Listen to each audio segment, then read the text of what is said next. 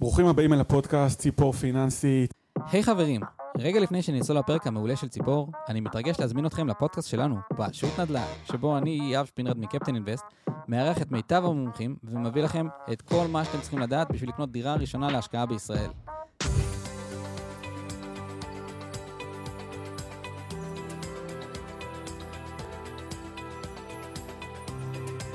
אני שוהם לוי, יזם סדרתי בעולמות השיווק, איתי כמו תמיד, תמיר שרון מלווה משקיעים בארצות הברית ומנהל בקהילת ציפור פיננסית. בוקר טוב שוהם, מה נשמע? בוקר אור. כיף להיות פה שוב. כיף שוב להיות פה, נמצא איתנו היום לירון רוז. לירון, בוקר טוב. בוקר טוב שוהם, אהלן. אהלן. אז אתה יזם סדרתי והשקעת בחברות מאוד מוכרות כמו ironSource, SimilarWeb, BreezoMeter, שהונפקו בנסדק או נמכרו לענקיות טכנולוגיה כמו גוגל. ב-20 השנים האחרונות אה, אתה בכל התחנות החשובות והמאתגרות של עולם הטכנולוגיה והכלכלה, התחלת כקצין באמ"ן, ולאחר מכן אה, יזמת מיזמים של, אה, בתחום השיווק אונליין, והייתה מהראשונים שאימצו את הפרסום בגוגל, ואיתרת את ההזדמנויות. הכל נכון, כן. הכל נכון. וגם כתבת ספר. וגם כתבתי ספר שיצא... כן, ספר שנקרא יזמות והשקעות בגובה העיניים. תראו למצלמה. הקשר בין התמדה, הצלחה ואושר. נכון, נכון. יצא, יצא ממש לפני כמה שבועות, כמה שבועות לפני המלחמה. טרי טרי, תודה רבה. עבודה, פרי עבודה של שנתיים וחצי מאז הקורונה, וואו. אני מאוד גאה בתוצר הזה. כן, אז uh, הפכת גם uh, לסופר ו... סופר מילה גדולה, אבל בסדר, כן. הוצאתי ספר. כן, כן, כן. אז אנחנו באמת הולכים לעשות פרק בעצם שמשלב בין כל העולמות שלך וכל המקומות האלה, כשהמטרה היא לתת הרבה מאוד השראה לאנשים, וגם ללמוד מהמסע היזמי שלך, איך אנשים יכולים ליישם את זה ביום יום שלהם. ובהשקעות ובפיננסים. יאללה, קדימה, שוט, הכנת שאלות, אני, אני פה. התכוננו יפה, אז הנה, יאללה. תמיר יפתח עם השאלה הראשונה. אז אנחנו מצלמים את הפרק בדצמבר 2023, רגע לפני 2024. איך אתה מסכם את השנה המאוד מורכבת ו- וקשה הזאת? אה. ומה לדעתך משקיעים צריכים לעשות אם מסתכלים קדימה ל-2024? כן, אה, תשמע, באמת שנה לא, לא, לא פשוטה, גם, גם, גם בכלכלה העולמית, אבל גם בעיקר פה בארץ. אה, אנחנו מדברים גם על הנושא של ההפיכה המשפטית, ההפיכה המשטרית, רפורמה משפטית, כל אחד יקרא לה איך שהוא רוצה. אה, ועל השביעי באוקטובר כמובן, והמלחמה המאוד מאוד אה, קשה שאנחנו חווים כרגע. אה, שנה לא פשוטה בארץ, כמובן על זה גם מתווספת ריבית של כמעט חמישה, שישה אחוז. ארבע שבעים וחמש. חמש בארץ וכמעט שש בארצות הברית, נכון? אז ריבית גבוהה שאנחנו לא מורגלים בה ב... בשנים האחרונות, בוא נגיד, אנחנו התרגלנו לריבית אה, הרבה יותר נמוכה במשך יותר כמעט מעשור. כמעט ריבית אפס. כמעט ריבית אפס, ועכשיו יש לנו מחיר, אה, מחיר לכסף. אה, ריבית חסרת סיכון שהיא גבוהה יחסית, מה שמקרין כמובן על כל, על, כל, על כל השוק מכל הכיוונים, כל הנושא של ה... איך אומרים? יילד קרב, וה, והסיכונים משתנה ברגע שיש לך ריבית חסרת סיכון כזאת. אז המשקיעים דורשים אה, אה, אה, תשואה יותר גבוהה להשקעות מסוכנות, ואז ההייטק גם כן נפגע מזה, גיוסי כספים. לסטארט-אפים נפגעים מזה. נדל"ן יכול להיפגע מזה, כל מיני יזמים שקנו קרקעות יקרות ועכשיו הקונים לא באים באותו קצב שחשבו, כי עלויות המימון הרבה יותר גבוהות. יזמים נתקעו עם דירות. כן, אנחנו בשנה לא פשוטה. ואיך אתה, המשך השאלה, איך אתה צופה את השנה הבאה? כמובן שאתה לא נביא, אבל... תשמע... אבל לאן לדעתך זה, זה הולך? כן, תשמע, זו שאלה טובה, כי אני זוכר, עכשיו אני נזכר בסוף שנה שעברה, כן? עמדתי ב, בדיוק באותו פחות סוף דצמבר של 22, קיבלתי מה... אה, מי שעושה עבור, מנהל עבורי ההשקעות, אה, סקירות של אה, לאיפה העולם הולך ב-2023. עכשיו... מטובי הגופים אה, בעולם, אה, סקירות כאלה של 15 עמודים אה, באנגלית, אף אחד מהם לא, לא פגע בכלום. זאת אומרת, דיברו על זה שזה היה אחרי שהיה שנה קשה, 22 בבורסה, אמרו שגם השנה הזאת תהיה קשה.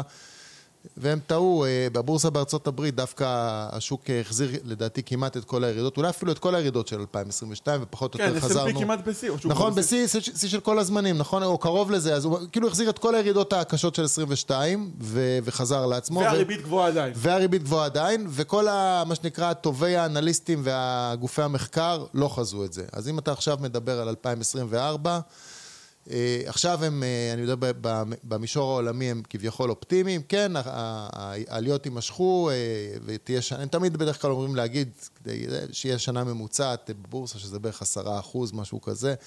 הם לא יודעים, אני לא יודע. יש גם שנת בחירות בארצות הברית. יש גם שנת בחירות, נכון, אתה צודק, סוף, סוף 24 ארבע. יש בחירות שם. פה בארץ אף אחד לא יודע באמת עד מתי תימשך המלחמה ובאיזה עצימות, ואם היא תתרחב לגזרות... ל- אה, לעולם, כי- מבחינת המלחמה. המלחמה, כן, לא, יכולה גם פה להתרחב לעוד גזרות, אנחנו לא, אף אחד לא באמת יודע, לדעתי, לא ביבי יודע ולא נסראללה יודע ואפילו לא חמינאי, אף אחד לא באמת יודע, זה, זה כאוטי לגמרי התהליך הזה. הכל יכול להיות, יכול להיות שגם לא יהיה כלום, יכול להיות שיהיה אה, מלחמה גדולה, אנחנו לא יודעים. אה, ולכן אה, קשה מאוד אה, לתת תחזיות ל-2024. מה שכן אה, אנחנו מתחילים לראות זה אולי ירידה של הריבית. זאת אומרת, אנחנו מתחילים לראות ירידת ריבית בארצות הברית, או לפחות ניצנים של דיבור על התחלת ריבית, אה, ירידת ריבית בארצות הברית. אה, אנחנו רואים גם אה, אולי יותר דיבורים על, על הורדת ריבית בארץ, אה, כי, כי זה עוד לא ממש קורה, אבל שוב, מכיוון שהמשק אה, תחת, אה, תחת לחץ ו, והרבה אה, לווים אה, שלקחו אה, לקחו הלוואות, גם לדיור, גם דברים אחרים, אה, קשה להם תחת סביבת ריבית כזאת. יש דיבור על זה שהנגיד אולי יתחיל להוריד את הריבית, אבל שוב, אני, אני לא באמת יודע. אה, מה שבטוח זה, כמו, כמו כל אחת מהשלוש-ארבע שנים האחרונות, אה, זה לא, אין יותר כזה דבר שנה שגרתית. כל פעם יש משהו. ב-2020 היה לנו קורונה, ב-2021 היה לנו שומר חומות, ב-2022 היה לנו אה, מיתון בהייטק, ועכשיו ב-2023 היה לנו את יש לנו את המלחמה הזאת. אי אפשר לדעת, העולם, אה, מה שנקרא, לא, לא בתקופה יציבה. ולפני זה פרצה המלחמה בין אוקראינה אה, לרוסיה. נכון, 22 פרצה אוקראינה רוסיה, אתה צודק, נכון, הזכר גם את זה. אה, לא יודעים, אה, אה, קשה, קשה לדעת. אה, מה שאפשר להגיד שקדימה קשה לדעת ויהיו כל מיני תנודות ותהליכים שאי- שאי אפשר לצפות. כן. אבל אה, אבל זה גם משהו. זה כאילו. גם משהו, אה, בדיעבד קל לדעת, תמיד בדיעבד זה קל לדעת, אה, לצפות קדימה זה לדעתי כמעט בלתי אפשרי, אה, נגיד לנסות לצפות את שער הדולר קדימה זה על גבול הבלתי אפשרי. אה, מה שכן, אה, אפשר לנסות אה, ולראות אה, מגמות, אה, אז יכול להיות שבנדל"ן באמת זאת תהיה שנה של הזדמנויות, כי הריבית תתחיל לרדת, אז גם אה, בארצות הברית, ואולי גם בארץ, אה, יכול להיות שיהיה פה גל עלייה אחרי המלחמה, מדברים על זה, אני שומע אה, מהשטח אה, אה, דיבורים כזה על התעניינות אה, גדולה מ- מ- מיהודים אה, בחו"ל, בגלל מה שקרה בחודשים האחרונים. אה, אז כן, זה, לשם זה הולך, אה, אי אפשר לדעת. אז בתוך האי-ודאות הזו, בעצם, אם עכשיו יש אה, יזמים או בעלי עסקים שהם צריכים לעשות פעולות, אה, ממש ברמה, ברמה הפרקטית, איך לדעתך צריך להתנהל במצב כזה של מלחמה, של חוסר ודאות? אז קודם כל יש אה, משפט אה, כזה, שהוא תמיד נכון, אין ידיד נאמן מכסף מזומן, או cash is king באנגלית. אני חושב שזה תמיד נכון, אם אפשר, להיות עם איזה שהן רזרבות לעיתות חירום, ומה יותר עיתות חירום מעכשיו? אז אני חושב שזו תקופה ש... זה מאוד מאוד תלוי, כי לרוב העסקים, אה, או לרוב סוגי העסקים, אה, זו תקופה לא קלה, יש, יש באמת הרבה... אה, סוג, הרבה ענפים ש, שנפגעים, יש גם מעט ענפים ש, שכאילו בשבילם זה הזדמנות, אני יודע מה, ענף הנשק נניח, יש לו דווקא צמיחה בתקופה כזאת, ענף השמירה, אה, אולי אנשים הולכים ללמוד ו, וללמוד כל מיני כישורים חדשים. תעשייה רפואית? תעשייה רפואית, בדיוק. תעשייה ביטחונית, כן, ביטחונית. היא, כן, אה, ייצוא של אה, מערכות אה, כמו חץ לגרמניה, נדמה לי, בשלושה ארבעה מיליארד יורו, אם אני לא טועה, הם קנו לא מזמן, ועוד כל מיני מדינות באירופה שחשות מאוימות מרוסיה, קנו מאיתנו דברים כאלה. אה, אז, אבל אם אני יורד ככה ל-small SMB, small and medium business, שזה ככה הקהל שלנו פה, אני חושב שזה תמיד נכון להתנהל באיזושהי זהירות, באיזושהי שמרנות. אה, לא, לא בהכרח להיכנס לבונקר, אבל אה, לא, לא בהכרח לקחת אה, סיכונים כרגע, עד שהמצב טיפה יתייצב, יתברר לאיפה אנחנו הולכים. אני חושב שאיפשהו אחרי מלחמה, למעשה אחרי כל מלחמה, ההיסטוריה מראה שבא איזשהו גל של prosperity כזה אחרי, יש baby boom לפעמים, ואחר כך אנשים, את כל הביקוש, ביקושים כבושים של כל מיני דברים שהם לא עשו בגלל המלחמה, נניח לשדרג דירות. או אנשים הקפיאו תוכניות לנסוע לחו"ל. אה, סוג כמו- של כמו- תיקון כזה. הוא סוג של תיקון כזה, כמו שהיה עם הקורונה, היה שנה, שנה ש, שאנשים היו סגורים, אה, היינו סגורים בבית. אחרי זה פתאום בא גל שכזה אנשים הרגישו טוב, אה, מספיק, אנחנו חייבים לפצות את עצמנו על התקופה הקשה, ואז בא איזשהו בום כלכלי שנמשך איזושהי תקופה.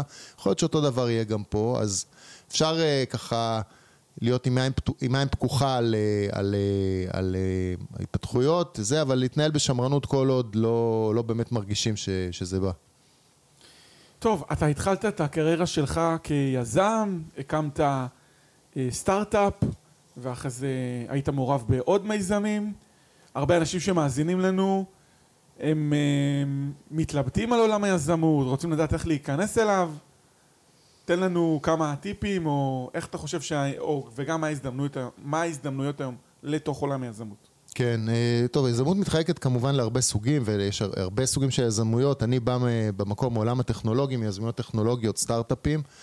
אה, באופן אה, מוזר, או לא כל כך מוזר, אומרים ש-2023 היא שנת שפל בכמות סטארט-אפים בארץ, אחרי שהתרגלנו לכמות של איזה אלף, אלף חמש מאות בשנה, השנה היו כמה מאות, חלק מזה שוב נובע בגלל הבעיות שחווינו פה גם ברמה הפוליטית בחצי הראשון של השנה, וגם המלחמה שלא ממש הועילה לזה, אה, אבל אני עדיין חושב שיזמים ישראלים אה, הם, אה, הם יזמים מאוד מאוד חזקים ברמה העולמית וה, והתוצאות, כמות החברות נניח שיש בנסדק, חברות ישראליות היא בלתי פרופורציונית לטובה, כן, למדינה אה, בסדר גודל שלנו של עשרה מיליון.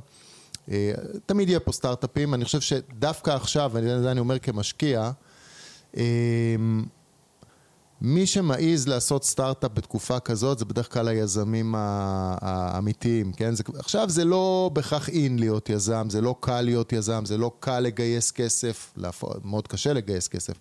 אז מי שמחליט שבתקופה כזאת הוא הולך על, על יזמות, כנראה שבאמת, אה, אה, זה לא בוודאות של 100%, אבל אני יודע מהניסיון שלי שדווקא משנים, אה, אה, שנות בציר קוראים לזה בהון סיכון, דווקא משנים אה, שהם יחסית שנים שלא היו קלות, הרבה פעמים מגיעים היזמים הטובים שהלכו נגד כל הסיכויים.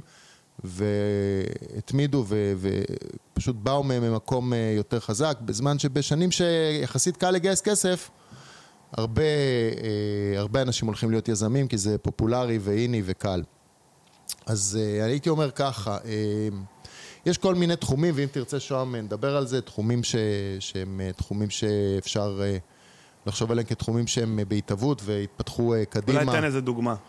אני יודע מה, מחשוב קוונטי, בסדר? זה איזשהו, כן, ואני לא יודע, כן? אני לא, לא אומר ש, שבשנה הבאה יהיה לנו מחשבים קוונטיים, זאת אומרת, יש כבר, אבל אה, איזשהו, זה איזשהו תחום אה, מאוד אה, אה, אקזוטי, נגיד ככה, בעולמות המחשוב, שאם הוא יתממש, אה, בצורה שחושבים שהוא יתממש, אז הוא באמת אה, ישנה את, כן, זה עוד מהפכה מהסוג של ה-AI נניח, כן, משהו כזה. זה, עוד פעם, זה לא מתאים לכל אחד, צריך להיות כנראה איזה פיזיקאי על כזה בשביל להיות בתחום הזה, אבל מי, ש, מי ששם, זאת אומרת, מי שיש לו נטייה למתמטיקה, מדעים כן, וכל זה, נגיד, זה, תחום- זה תחום, כן, תחום... אה, שהרציונל לזה, שכל המהפכת ה-AI ומה שאנחנו רואים, וזה גם מתחבר לפרקים, פרק קודם שעשינו, הם אנשים יצטרכו, אתה אומר, יצטרכו את, ה, את הידע, זאת אומרת, אה, המהפכת ה-AI היא מבוססת על כוח חישוב, כוח חישוב מאוד מאוד חזק, ולכן יהיו חייבים מחשבים כאלה, כדי שכל ה-AI ילך ויתפתח. בדיוק, בדיוק זה, ואני חושב שאם יהיו מחשבים כאלה,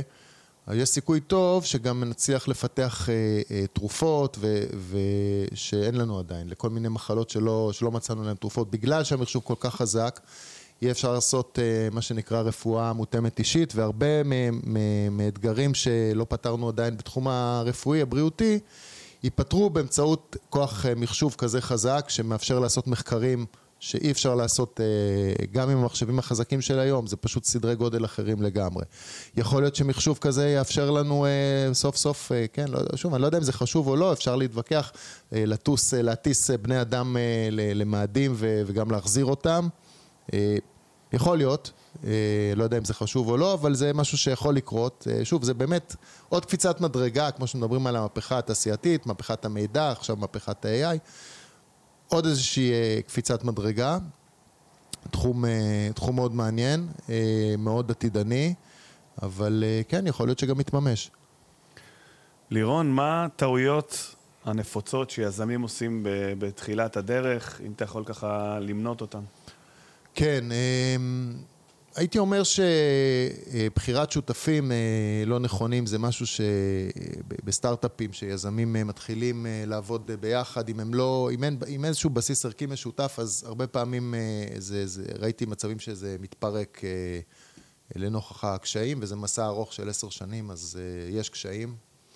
אז מה אתה מציע בשביל... אני מציע, אני חושב שהאידיאלי, זה לאו דווקא החברים הכי טובים, אבל אני חושב שחבר'ה שעבדו ביחד איזה תקופה, נניח עבדו ביחד באיזה חברה, אה, יודע מה, כמה שנים, מכירים שם אחד את השני, גם מסתדרים ברמה האישית וגם מכירים ביכולות המקצועיות אחד של השני, זה בדרך כלל איזשהו שידוך טוב, אה, מוכיח את עצמו, סטטיסטית, בסטארט-אפים שאני השקעתי בהם. אני יכול לתת מהזווית שלי, של אה, לעשות איזשהו פיילוט, לראות שדברים עובדים, ואחרי זה לאט לאט להעמיק את השותפות, וגם שכל אחד עושה משהו אחר, זאת אומרת שכל אחד משלים את השני ולא יושבים על אותה משבצת. זה, זה דברים שאני למדתי במהלך הדרך. בהחלט. אה, כמובן שחשוב לבחור, עוד פעם, זה חשוב לבחור בעיה שהיא אה, גדולה מספיק, כן? שהשוק גדול, אם, אם הולכים על משהו נישתי מדי, אז התוצאות יהיו בהתאם, כי פשוט אין שוק מספיק גדול. אמ, עוד דבר, אני חושב שכדאי אה, לבחור בעיה שהיא נוגעת לך באיזשהו מקום ברמה האישית, באיזשהו אופן. אה, למה? כי זה מה שיניע אותך בשביל לפתור את זה? כן, כי אתה הולך עכשיו אה, להיות עשר שנים בסיפור הזה, עד להצלחה, והולכים להיות הרבה עליות וירידות, ואם אתה לקחת בעיה שאכפת לך ממנה, אז יש, יש סיכוי טוב שאתה תתגבר על, ה, על הרבה משברים שיהיו בדרך, בזמן שאם לקחת איזושהי בעיה שהיא לא ממש נוגעת לך, כי היה נדמה לך שיש איזו הזדמנות באיזה שוק, יכול להיות שאתה תתייאש אה, במשך, אה, במשך, במשך הזמן. אז נראה... הטיפ שלך הוא לבחור נישה שמעניינת אותך. מעניינת אותך, אה, בסוף צריך לפתור, צריך לבחור נישה, זה לא סתם נישה, צריך לפתור איזושהי בעיה או, או לשדרג איזשהו שירות, איזשהו משהו שכבר קיים ולעשות את זה יותר טוב, אז לבחור משהו שמעניין אותך, משהו שאכפת לך ממנו. אה, כי בסוף זה עולם תחרותי ו... וצריך להתמיד הרבה זמן. טוב, אז אה, אי אפשר בעצם שלא לדבר על כל הנושא של אה, השקעות בסטארט-אפים. אתה עשית הרבה מאוד השקעות, ואתה יודע, זה תמיד עולם שהוא קוסם לאנשים, שהם אומרים, וואו, אני יכול בעצם לעבור ממצב X להיות הרבה יותר מבוסס, הרבה יותר עשיר, ו... ומן הסתם גם יש כל מיני, הרבה מיזמים ש... מנסים לפתות ולמשוך משקיעים, ומצד שני זה תחום שהוא עם הרבה מאוד סיכון. אז מה, מה היית רוצה בעצם, מה אתה אומר לאנשים שמתלבטים האם להשקיע בסטארט-אפים? אז אני אומר ככה, קודם כל, אתה מדבר על אנשים, זה, זה עניין גם של ניהול סיכונים הרבה, כי השקעה בסטארט-אפ, כולם יודעים, זה... הסטטיסטיקה הממוצעת בין מדברת על תשעה מתוך עשרה שלא מצליחים, ורק אחד מתוך עשרה שכן מצליח. אז יש פה איזושהי אה, תוצאה אה, בינארית כזאת, וסיכון למעשה, סיכון של 90 אחוז, לאבד את אה, כל קרן ההשקעה. ואז אני אומר, זה לא בהכרח המוצר או ההשקעה שהייתי מציע למאזין, במרכאות, הממוצע של הפודקאסט הזה, כן? אם יש לו עכשיו, לא יודע מה, 200 אלף שקל פנויים, אה, לשים את זה על משהו שב-90 אחוז זה יהפך לאפס, לא בהכרח העצה הכי נבונה שזה. ואני, ואני חושב שלמעשה אה, ההשקעה בתור אנג'ל מיוע... עכשיו יש, יש את כל... השקעה, סליחה, אני אחזור שנייה. בתור אנג'ל זה מתאים למי שיש לו פורטפוליו הרבה יותר גדול, שיש בו גם... רק נסביר מה זה אנג'ל, שנותנים צ'קים ראשונים של 100 אלף דולר, משהו כזה. משהו כזה, יכול להיות גם קצת פחות, אבל, אבל בגדול זה, זה מישהו ש, שמפזר אה, השקעות על כמה סטארט-אפים נניח במקביל, אבל זה, זה ברור מאליו שבשביל שזה יהיה ניהול סיכונים אה, אה, הגיוני, אז יש לו בתיק השקעות גם דברים אחרים, כמו נדל"ן וניירות ערך ועוד כל מיני דברים, ואז יש אולי גם סטארט-אפים, אבל לעשות רק סטארט-אפים זה נשמע לי מאוד מאוד מסוכן. כמובן זה כמשקיע, כן? כיזם זה משהו אחר, אם אתה מקים את העסק של עצמך כיזם, אז זה בסדר, אז, אז אתה, אתה הפאונדר של הסטארט-אפ הזה, אבל להתחיל להשקיע בסטארט-אפים של אחרים, אה, בוולואציות גבוהות ובסיכון של 90% להפסיד את הכסף, לא בהכרח העצה למשקיע, נקרא לזה הסטנדרטי. קיבלנו לזה גם כל מיני שיחות, אמרת שהיום גם הרבה יותר, זאת אומרת, השוק כל פעם עובר אבולוציות, היום הרבה יותר קשה לזהות את, המומח... את הסטארט-אפים הטובים האלה, בתור, גם, אמרת לי, גם לך, בתור אנג'ל, כן. וגם, וגם לאנשים. אה, כן, כן, כן, זה, זה, זה בטוח היה נכון, אה, בוא נגיד עד, עד, אה, אני מחריג דווקא את השנה הזאת, בגלל שיש בה כל כך מעט סטארט-אפים, אז יכול להיות שעוד פעם המשחק נהיה טיפה... טיפה יותר יש קל. יש פחות רעש, אז רואים יותר... יש פחות רעש, בדיוק, בדיוק ככה, שוהם. אז ש... בשנים שהיה 1,000-1,500 סטארט-אפים בשנה, ותחרות מצד, אני יודע מה, 100-200 קרנות הון סיכון שיש פה לדעתי, משהו כזה, ו... ומאות אנג'לים. אז הסיכוי אה, אה, לצלוף בסטארט-אפ הנכון הלך ופחת, כן? לעומת אה, השנים היותר מוקדמות שאני השקעתי, נניח לפני 15 שנה, התחלתי עם זה או קצת יותר. אה, לא היה כל כך הרבה משקיעים, לא היה כל כך הרבה כסף, הוולואציות היו יותר נמוכות, לא היה כל כך הרבה סטארט-אפים, אז, אז, אז השוק היה פחות מוצף ופחות תחרותי. ככל שהשוק הזה הלך והתבגר והתמקצע, נהיה שוק של, אה, של אה, קרנות הון סיכון, של, אה, של, עושות את זה בצורה, נקרא לזה מוסדית או חצי מוסדית, חבר'ה שבאים, אנליסטים, ובאים כל בוקר למשרד ורואים, אני יודע מה, עשרות חברות בשבוע. נהיה פחות ריאלי למשקיע שהוא משקיע, משקיע אנג'ל, נקרא לזה חובב או חצי חובב, או גם אם הוא מבין בטכנולוגיה, להכות את... אה, גופים כאלה ש, שבאים ו, ועושים את זה בצורה אה, אה, סדרתית. ממוסדת, סדרתית, כן. בדיוק, קשה להכות אותם. עכשיו, ש, שוב, ש, אני חושב שאולי השנה זה, זה טיפה שונה, כי יש כל כך מעט סטארט-אפים והוולואציות מאוד ירדו, אז יכול להיות שזו איזושהי שנת הזדמנות אה, מכיוון ש, שיש פחות כסף זמין. תחרות ש... ירדה. כן, אז, אז מי, ש, מי, ש, מי, ש, מי שמעז לעשות השקעות בסטארט-אפים בתקופה כזאת, יכול להיות שהוא יראה מזה פירות באופן פרופורציוני אה, יותר ממה שבשנים, נקרא לזה שנים אה, תחרותיות. לירון, אני אשמח אם תוכל לספר את הסיפור האישי שלך קצת יותר. התחלת להגיד שלפני 15 שנה התעסקת עם סטארט-אפים. תספר את ה... את הסיפור האישי שלך עם הסטארט-אפים, ואני מקווה שהצופים והמאזינים ייקחו מפה עוד, עוד uh, טיפים. איך הקמת את החברה הראשונה באמת? כן, אני, אני התחלתי uh, את הקריירה שלי ב, בעולמות הטכנולוגיה בצורה, הייתי אומר שהיא קצת uh, לא מתוכננת. Uh, אני במקור uh, למדתי כלכלה וניהול, ואחר כך עשיתי תואר שני במנהל עסקים. ו...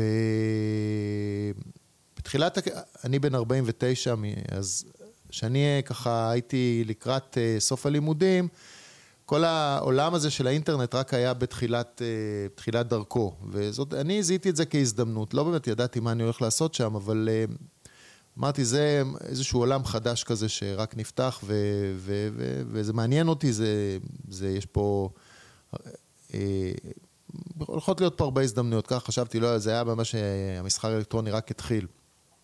אה, אז במשך כמה שנים, אה, גם כשכיר וגם כעצמאי, אה, אחר כך שיווקתי תוכנות באינטרנט באמצעות מנועי חיפוש. זה עוד לפני שהיה גוגל, כן? למי ש... גם, גם, ש... גם אחרי שהיה גוגל, אבל הרבה לפניו גם. ולאחר מכן, מתוך הפעילות הזאת, שהלכה וגדלה, נולדה עוד פעילות, שזו חברה בשם אה, After Download, שהקמתי עם אה, שני שותפים בשנת 2010, ושהצליחה מאוד, הגיעה בשיא ל-50 עובדים. מה היא עשתה? חברה? היא, היא הייתה רשת פרסום באינטרנט, ספציפית לעולמות ה downloads וה software ותוכנות, תוכנות מחשב ותוכנות ארגוניות שונות שאפשר בעצם להוריד למחשב. זה היה עוד טיפה לפני שעידן ה mobile ככה השתלט והיום עושים הכל בטלפון, אז, אז ה web, המחשב היה יותר חשוב. זה היה השיא של ה desktop למעשה. ה desktop, בדיוק. ו... ו... והקמנו רשת פרסום שצמחה מאוד, הגענו שם להכנסות של, אם אני זוכר נכון, משהו כמו 30 מיליון דולר בשנה או משהו כזה, והייתה גם חברה רווחית מאוד. והתמזגנו לתוך ironSource, שהיא חברה יותר גדולה מאיתנו, הייתה, הייתה גם אז, שאחר כך גם אה, הלכה וקנתה עוד, אה, עוד חברות וגדלה גם אורגנית, ובסוף אה, אה, ב-2021 נדמה לי, עשתה הנפקה. בנסדק ואחרי זה גם רכשו אותם. ו- נכון, בדיוק, עשתה הנפקה, ואחרי איזה שנה היא התמזגה בעצמה לתוך חברה אמריקאית יותר גדולה. בקיצור, זה מסע ארוך כזה. זה כ- כיזם. וקיבלתם שם סדרה של החלטות שבסוף התבררו כמאוד מאוד נכונות. כן, חלק מזה זה, אתה צודק, שוהם. גם להעביר את ההגה למישהו אחר בזמן הנכון, גם... כן, כן, וזה עוד פעם, החוכמה, כן, החוכמה הזאת שבדיעבד, אתה צודק, זה, זה, זה יצא לנו טוב. כן, אנשים אומרים איך הכוכבים ככה הסתדרו. כמובן זה החלטות... זה, זה החלטות, זה, הם, זה החלטות מושכלות ואינטואיציה, אבל אני לא יכול להגיד שאף אחת מהן היא הייתה החלטה בתנאי ודאות של 100%, זאת אומרת, כל, כל הסדרת ההחלטות הזאת, קיבלנו את ההחלטות הנכונות, אבל הדברים גם היו יכולים ללכת נגדנו, אם היה רוכש, רוכשת אותנו חברה אחרת לדוגמה. אז מצבנו היה... מקסימום הייתם מקבלים את הכסף של האקזיט, ו... כן. ונגיד החברה ההיא שרכשה אתכם הייתה נסגרת, או הייתה סוגרת. נגיד, אבל פה, כן, אני חושב שעשינו בשכל, שהלכנו ונרכשנו, כי זו עסקת קומבינציה כזאת שמשלבת גם תמורה, אקזיט במזומן, וגם מניות בחברה הרוכשת. עשינו טוב שהתמזגנו לתוך חברה טובה כמו ironSource שהלכה ובנתה את עצמה וגדלה, ובסוף הגיעה באמת לאותה הנפקה. אז באמת חשוב להירכש, וזה אומרים בדיעבד על ידי הקונה הנכון. כן, אז, אז הייתה לכם את האינטואיציה הנכונה לגבי כן. האנשים, כן. לאן הם רוצים לקחת כן, כן, לגבי, כן, את ironSource, והם באמת לקחו אותה כן, גבוה, לג... גבוה, גבוה. לגמרי, לגמרי ככה, כן, לגמרי ככה, וזה, במקביל לזה, אני גם עושה השקעות, angel, מה שדיברנו כבר 17-18 שנה, משהו כזה, עוד פעם, לא באיזה... סדרתיות מטורפת, כן, אבל, אבל עשיתי כמה עשרות השקעות כאלה לאורך השנים, וגם שם ראיתי כמה אקזיטים לא רעים בכלל, אז אני הרבה שנים בתחום הזה. וכמו שאמרת בתחילת הפודקאסט, החלטתי גם לכתוב ספר, אז בשנתיים האחרונות התעסקתי הרבה בזה, וזהו. אני רוצה להתייחס לספר, אם, אם נגעת בזה. דיברת בספר לא מעט, אמנם עוד לא קראתי, הבאת לי היום, ואני מבטיח לקרוא... מקווה שתהנה. מחר. דיברת הרבה על הצד הרוחני, איך אתה משלב את הצד הרוחני בתוך העולם הזה של היזמות. אתה רוצה... אני אנסה טיפה להרחיב על זה, כי אני חושב שזה... רוחני, עוד פעם, זה איזו מילה כזאת גדולה, רוחני. כמו יזמי. יזמי, כן. מילים גדולות. מילים גדולות. אה, התפתחות אישית, mindset, זה עוד איזה שהם מושגים שהם מאוד אה, רווחים, ואני חושב שזה באמת אה, אה, חשוב, כי, כי בשביל... אה, בשביל ללכת בדרך הזאת של, של יזם, ש, שבעצם הוא, לא, הוא, הוא, נקרא לזה, מעסיק את עצמו, עובד של עצמו, אף אחד לא, לא אומר לו מה, מה, מה לעשות כשהוא קם בבוקר. צריך איזשהו, איזשהו mindset, איזשהו mindset תומך כזה, וזה זה פונקציה של כמה דברים ביחד, זה גם בריאות טובה ובריאות מתחלקת לספורט ולתזונה. בקיצור, צריך להרגיש טוב. אחוז יחסית, כמובן, מערכות יחסים, בן, בת זוג, חברים, משפחה, כל הדברים האלה תומכים. עכשיו, רוחניות זה באמת, זה, זה מילה גדולה. אני באופן אישי למדתי בודהיזם שנה והכנסתי את העניין הזה של מדיטציה חזק לתוך החיים, וכשאני אומר מדיטציה, אני, זה לאו דווקא או רק לשבת על כרית ולתרגל בבוקר, גם את זה עשיתי ואני עושה לפעמים, אבל מדיטציה יכולה להיות בכל, בכל דרך, יכולה להיות בהליכה כל בוקר, שזה מה שאני עושה הרבה היום. בשחייה, בריצה, כל אחד באופניים, כל אחד יבחר איזה, מה, מה עושה לו את זה, להיכנס לאיזשהו אה, סטייט כזה של flow, של אה, לנקות את הראש טיפה, ש, שהחשיבה טיפה נפתחת. להקשיב לפודקאסט הזה? להקשיב לפודקאסט הזה, אני, אני לא רק מתראיין בפודקאסטים, אני גם מקשיב, אה, לפחות אותה כמות שאני מתראיין בפודקאסטים, אני גם מקשיב לפודקאסטים, אה, אני לומד מזה מלא, אני חושב שזה בכלל משהו שאני ממש ממש אוהב פודקאסטים. זה ממכר. זה ממכר, זה, זה הדרך שלי בעצם היום, אני חושב, ללמוד, כן? כל הזמן ללמוד דברים חדשים. אה, כל הזמן אה, להתחדש, להתעדכן. אה, מתי שנוח לי, בלי שאני צריך להירשם לאיזה קורס, או, או לא מדבר אפילו על לשלם, אפילו להגיע למקום פיזי ולנסוע עם האוטו ולחנות ולשבת באולם. פה אני שם את, את האוזניות מתי שזה, ותמיד יש אינפורמציה חדשה, זה יכול להיות בעולמות של, כמו כאן, פודקאסט שלכם, עולמות של כספים, השקעות. אה, אבל זה גם יכול להיות ברמה של אה, אני אוהב היסטוריה, ברמה של היסטוריה, אה, עכשיו אקטואליה, פוליטיקה, יש כל כך הרבה... מה שאני אוהב זה אפשרות הבחירה. כשאתה פותח טלוויזיה, אז בוחרים בשבילך. וכשאתה מאזין נכון. לפודקאסטים, אתה יכול לבחור מה שאתה אוהב. נכון, ו- ואני חושב ש... אני לפעמים אומר, יש כל כך הרבה פודקאסטים טובים, האם...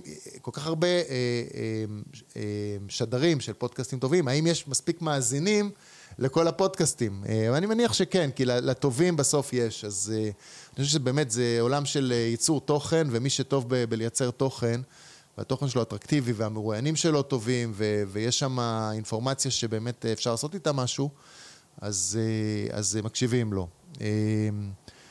אה, עכשיו, באמת, שאלת על התפתחות אישית, זה משהו שבאמת נשזר אצלי בחיים כבר מגיל די צעיר, 22 אני חושב, וזה תמיד, תמיד ליווה אותי, זה... אני חושב הרבה סביב השאלה של, אה, של משמעות. אה, כן, משמעות זה גם איזו מילה גדולה, אבל אוקיי, למה בעצם אני עושה את מה שאני עושה? למה אני קם בבוקר? למה אני בכלל אה, טורח ללכת בכיוונים מסוימים? ו, ועצם היכולת לשאול שאלות ולחפש להם תשובות, אני חושב שזה משהו שיכול לקרב אדם לעצמו. ו, ואז ברגע שבן אדם קרוב לעצמו וקרוב ל... ליכולות שלו, והוא מודע ליתרונות שלו ולחסרונות שלו ולחוזקות שלו ולחולשות שלו, הרבה פעמים הוא גם יכול למשמע את זה אה, ולבצע יותר נכון מה שנקרא בעולם האמיתי, כי הוא מכיר ב, ב, ביתרונות היחסיים שלו לעומת אחרים, אז הוא, אז הוא יעשה, יעשה נכון. אתה מדבר פה על מודעות עצמית מאוד מאוד גבוהה. איך מפתחים אותה, איך, איך הופכים באמת להיות מודעים לעצמנו, כי זה לא דבר מובן מאליו לדעתי. אתה צודק, אה, אתה צודק אה, במאה אחוז. אה, אני חושב שקודם כל, כמו כל דבר, איך אומרים, רומא לא נבנתה ביום אחד.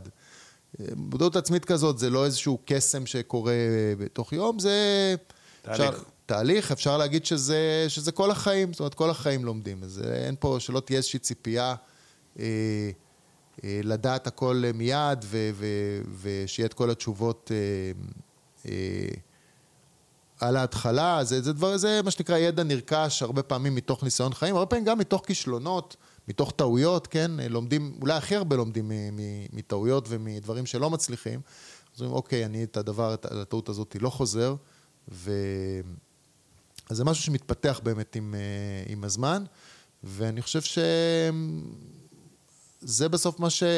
כל אחד בפונקציית המטרה שלו, אני מניח שיש אנשים שפונקציית המטרה שלהם היא כמה שיותר דולרים בחשבון הבנק, אבל אני חושב שרוב האנשים... זה לא וואי מספיק חזק לדעתי. לא. וגם לא לדעתך. לדעתי לא, אני חושב שפונקציית המטרה של האנשים היא בסוף, אה, אה, אני יודע, גם כן איזשהו סלוגן וקלישה, כן, להיות מאושרים, אבל מה זה בדיוק אומר?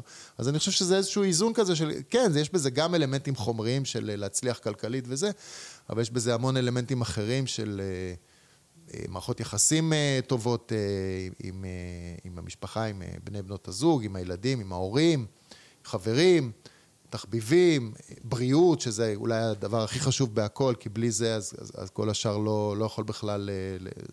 לעבוד. בדיוק, בדיוק ככה.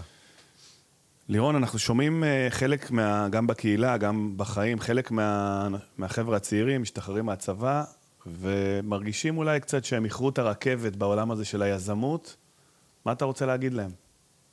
או שהם גם אומרים לעצמם, לא הייתי ב-8200, אני לא חבר בגוורדיה הזאתי, מה אני לא בדיוק? לא מקוש... זהו, ההורים שלי לא, לא באו מזה, ההורים שלי לא, אין לי סיכוי, שלי... אין לי סיכוי, הכל אבוד. אז אני, אחל... אני אחלק את התשובה שלי לשתיים. קודם כל, אה, אה, מבחינת אה, תקופה.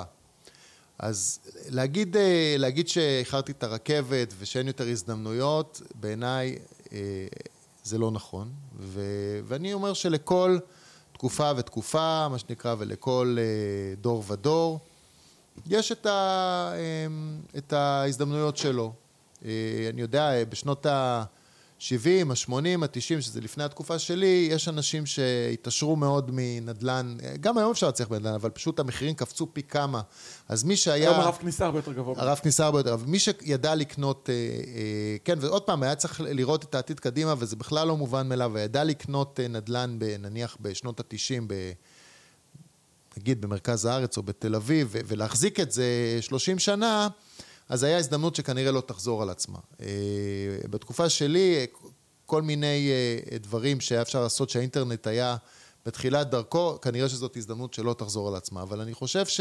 ביטקוין אולי אפשר להגיד... ביטקוין, uh... בדיוק, דוגמה מעולה, ביטקוין בתחילת דרכו, הזדמנות שלא תחזור על עצמה, אבל כמו שהדבר הזה קם והיה פעם בתחילת דרכו, אז שבוע הבא, עוד חודשיים או עוד שנה, יהיה משהו אחר שיהיה בתחילת דרכו.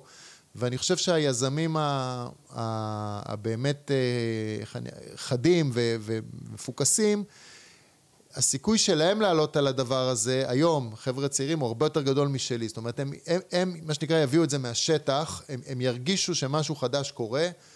נגיד, טיק טוק, זה דוגמה, אני למשל לא פעיל בטיק טוק, אבל הילדים כן, ו, ואם משהו, איזושהי הזדמנות תקרה בתוך ה ecosystem הזה שנקרא טיק טוק, אני אפספס אותה כי אני לא שם, אבל מי שחי את זה, יתפוס את זה אה, בזמן אמת. אז זה, זה לגבי אה, התקופה. עכשיו לגבי מה שאתה אומר, שיש אנשים שאומרים, כן, ההוא מזה ב-8200 ומהמשפחות הנכונות והמשפחות הלא נכונות ומרכז. כן, ואז הם מוותרים מראש. ומרכז ופריפריה, אז אני, אני לא קונה את זה. אני חושב שהרבה פעמים הצלחה היא, היא, כמובן מצריכה הרבה, הרבה אלמנטים, כן, גם, גם, גם אה, אה, כישרון וגם מזל, ו, ויכול להיות שגם יש איזשהו משקל לתנאי הפתיחה האלה שאתה מדבר, אבל אני חושב שבסוף הרעב ו, והמוטיבציה הם, הם, הם הדבר הכי חשוב. ודווקא את הדבר הזה, הרבה פעמים, יכול להיות שיש ליזמים שהם דווקא לא באים מה, מהמקומות הברורים מאליהם שציינת. אלא עם הגב לקיר.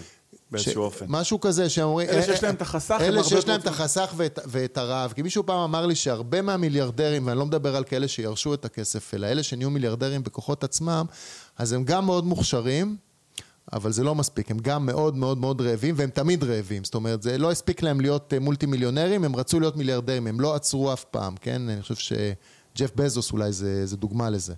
אה, זאת אומרת, הוא היה יכול, אה, כבר, הוא היה מיליארדר לפני 15 שנה, אבל זה לא, לא עצר אותו מלהמשיך קדימה ו, ו, ולהיות מולטי מיליארדר. הבעלים של אמזון, אני רק אגיד. כן. ויש עוד הרבה דוגמאות כאלה, אז, אז אני חושב שדווקא מי שבא... אה, עם, עם רעב מאוד גדול, יש לו סיכוי להצליח ב, בענק. מצד שני, אמונה מקבילה, מה שאמרת שוהם, מי שאומר אה, ומתרץ לעצמו בעצם ושם את עצמו בעמדה של קורבן, של אה, אני מגיע מאיזושהי עמדת נחיתות ו, ולא, ו, ורק האלה שמחוברים, לא, זה, זה, בדיוק, זה בדיוק דפוס שצריך לשבור. ו... ולא לתת לדבר הזה להפריע. זה איזושהי אמונה מקבילה שהיא רק עוצרת את ההתקדמות וההתפתחות, ואחת האמונות שלדעתי כדאי אה, לשים בצד, שלא לומר אה, לזרוק לפח, אה, ופשוט להסתער קדימה, והדברים... איך אומרים, מזל, מה זה מזל? זה מקום, זמן ולעשות. אז בעיקר לעשות. מי שיעשה, יצליח. ולהתבונן גם, ולראות, נכון. לראות, לחכות להזדמנויות, נכון. ו... ולבצע. נכון. ודווקא אני חושב שדווקא הארגונים הוותיקים והגדולים, ואלה שלא מאמצים את החדשנות, הם דווקא נמצאים באיום הכי גדול. אז ה... זו אחת התקופות, עדיין, אנחנו, היא התחילה אי שם לפני 10-20 שנה, שכל מי שמייצר חדשנות ומייצר ארגונים חדשים ויוזמות חדשות, יש לו הרבה יותר הזדמנויות להצליח. שזה בעצם הסיבה של כל הסטארט-אפים האלה הולכים ועולים, כי הם נותנים מענה לצרכים שכל הזמן נוצרים בתדירות הרבה יותר גבוהה. ברור, ברור, והצרכים האלה הם, הם בואו, שאף אחד לא יהיה לו איזושהי אשליה שכל הבעיות בעולם נפתרו או אי פעם ייפתרו. זה לא... יש כל הזמן בעיות. יש המון מחלות שאין להן עדיין uh, תרופה. יש המון אתגרים uh, הנדסיים וטכנולוגיים שעדיין uh, לא נתנו להם מענה. זאת אומרת, זה לא ש... ש...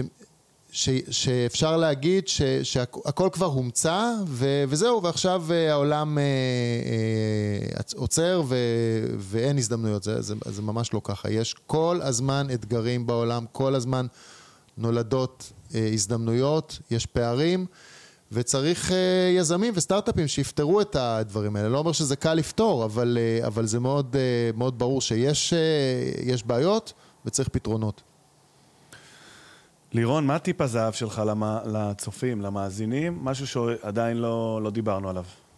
טיפ הזהב. אה, אני חושב שטיפ הזהב שלי הוא לכל אה, יזם ולכל מי שמקשיב פה לפודקאסט הזה, זה להיות הוא.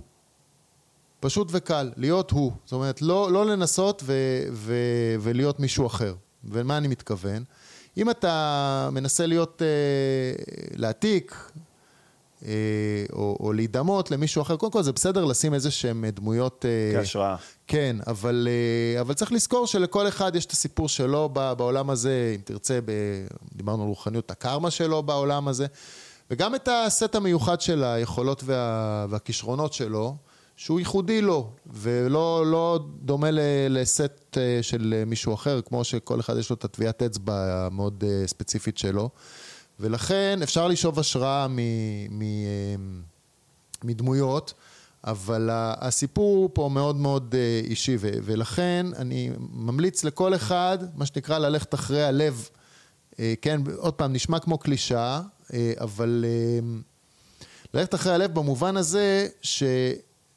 שלעשות את מה שעושה לו את זה, ולא את מה שנדמה לו שצריך לעשות כדי אה, להצליח. אה, אה, זה לא עובד. צריך להתמיד המון שנים בדרך להצלחה, זה, זה תובע מחירים. הצלחה אין, זה גם משהו סובייקטיבי, זאת אומרת, לגמרי. כשתשאל מה זה הצלחה... מה, מה, מה באופן אישי גרם לך להצליח? איזה שהם דפוסים ספציפיים שאתה יודע עכשיו להגיד אחורה, שהם אלה שעזרו לך? אני חושב שקודם כל אצלי, באמת... א', היו, היו תקופות שלא היה עבודה, נתחיל מזה, כן? היו תקופות של משברים כלכליים, שפשוט לא הייתה עבודה. ואמרתי לעצמי, לירון, אין, אין, פשוט אין, ו, וכדאי ש, שתמצא דרך אה, להרוויח כסף אה, בכוחות עצמך. אמרתי את זה לעצמי שהייתי בן, אני יודע מה, 25 או 20... מה, כשהבועת אה, נסדק התפוצצה? כן, בעיקר אז, כן. זה היה, זה היה משבר כלכלי מאוד גדול ב-2002. ואז היית מובטל, אם אפשר להגיד? כן, בטח. ברור, לא היה עבודה. הצלחת עם כל הדברים. מה פתאום? מה פתאום? אולי תיגע בכמה כישלונות ננסה רגע להחזיר אותנו. בדרך, כדי כן, שהמאזינים ילמדו מזה. מה זאת אומרת? קח אותנו רגע, בדיוק, לאותם רגעים. אולי יש אנשים שמאזינים לנו, שהם עכשיו באיזשהו צומת, שלא הייתה עבודה, שהיה משבר. מה?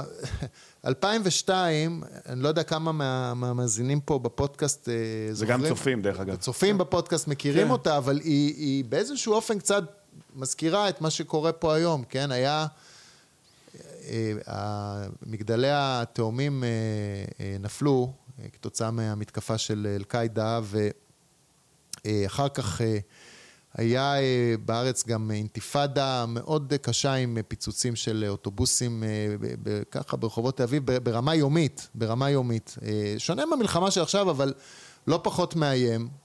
היה מיתון מאוד גדול, הכסף נגמר, ופשוט לא היו הצעות עבודה, אנשים פינו, אתה יודע מה, יותר מעכשיו, סליחה, אני זוכר חברים שלי מפנים דירות שכורות אה, בתל אביב חוזרים לגור אצל ההורים, כי פשוט לא היה להם כסף לשלם, ברמה הזאת. אה, אז... אה, איך התמוד... בדיוק, איך המשכת מאותו רגע? אז אני אומר... ופתאום עשית קפיצה מאוד גדולה. אז, אז אני אומר, אז, קודם כל, זה, הכל כתוב בספר, כן? הנה, עוד הזדמנות שלי ליחצן את הספר. כן, זו הזדמנות שלי להגיד שוב. רגע, נעשה לך כבר שיווק. שאפשר גם לקנות אותו באינטרנט ולהזמין עד הבית. לגמרי, ואפשר, יש... וגם נשים קישור בפרק. תשימו קישור בפרק, כן. זה לאתר שלי, שאפשר לחפש את השם שלי גם בגוגל, וישר מגיעים לשם. זה מגיע עד הבית ומזמינים. זה מגיע עד הבית שמזמינים. אה, אז אה, כן, היה, היה תקופה אה, מאוד לא פשוטה, ופשוט לא היה עבודה, ומתוך הכורח הזה נולדה היזמות שלי בעולמות האינטרנט שדיברנו עליה קודם, ואני ממש לא אומר שהיא הצליחה מהיום הראשון, היה לי שם התבחבשויות של איזה שלוש או ארבע שנים של עליות וירידות. ומיני הצלחות קטנות וכישלונות ו- וחזרה ל- לנקודת ההתחלה, התבחבשתי עם זה איזה אתה שלוש יכול ארבע לגעת שנים. ממש ב- בכישלון ספציפי, למשל שאמרו לך לא, או של אה, כישלון כזה או אחר? ממש ספציפי? תשמע, אמ, אני חושב שבוא, העבודה הראשונה שלי, השנייה שלי, סליחה, ב, ב, אמ, בעולם הזה, כ, כמי שמתעסק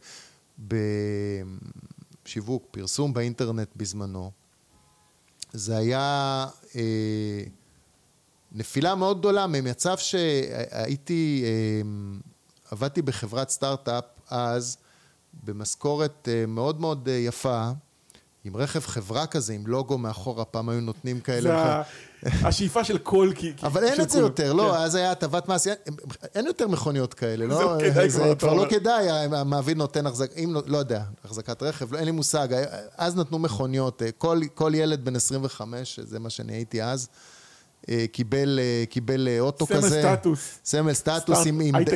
עם קרן השתלמות ודלקן ו- ו- וכזה.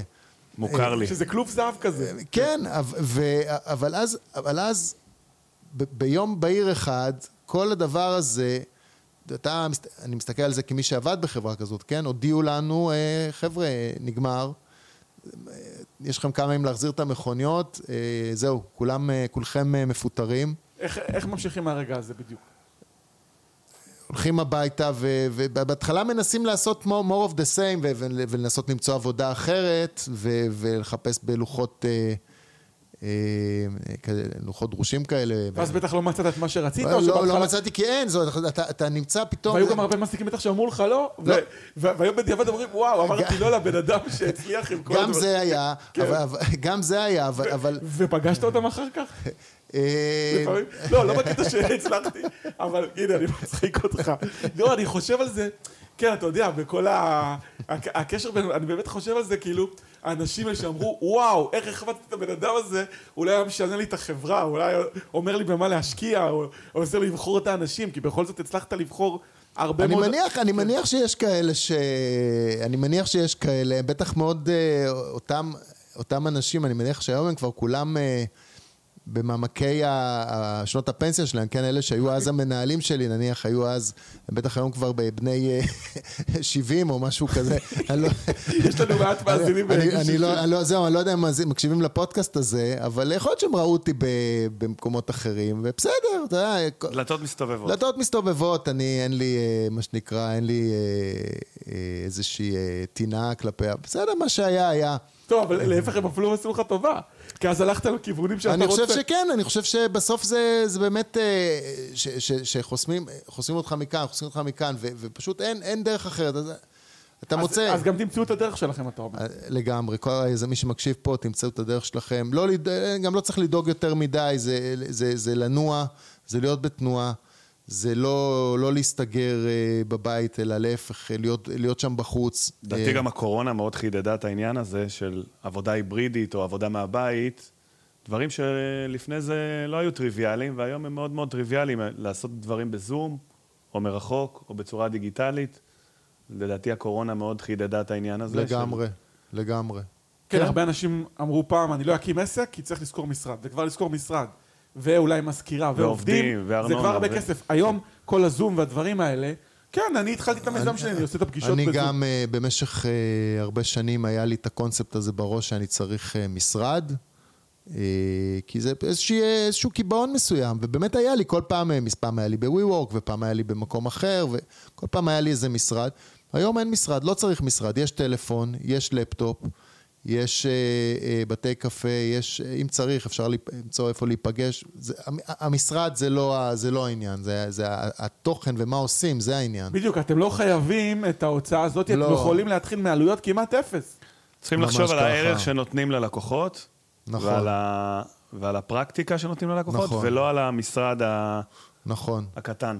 ברור, אני חושב שבסוף זה הכל... גם לתכנת היום לא צריך כמעט, אולי תוכנ- תוכנות או מחשב בסיסי. אני חושב שבסוף אה, לכל אחד יש פה איזשהו סט, איזשהו ארגז כלים, איזשהו משהו שהוא אה, הסיקרט סוס שלו והוא, והוא, והוא יכול להיות בו יותר טוב מ- מאחרים. נגיד אצלך זה, אנחנו מכירים הרבה, זה כל נושא היחסי ציבור. כן. יש לך איזשהו סט מסוים ש, שהופך אותך למה שאתה, ואתה טוב בזה, ועל זה באים בסוף הלקוחות, כי זה, זה בסוף מפה לאוזן, זה, זה מוניטין שמצטבר, אני חושב שבכל דבר זה ככה.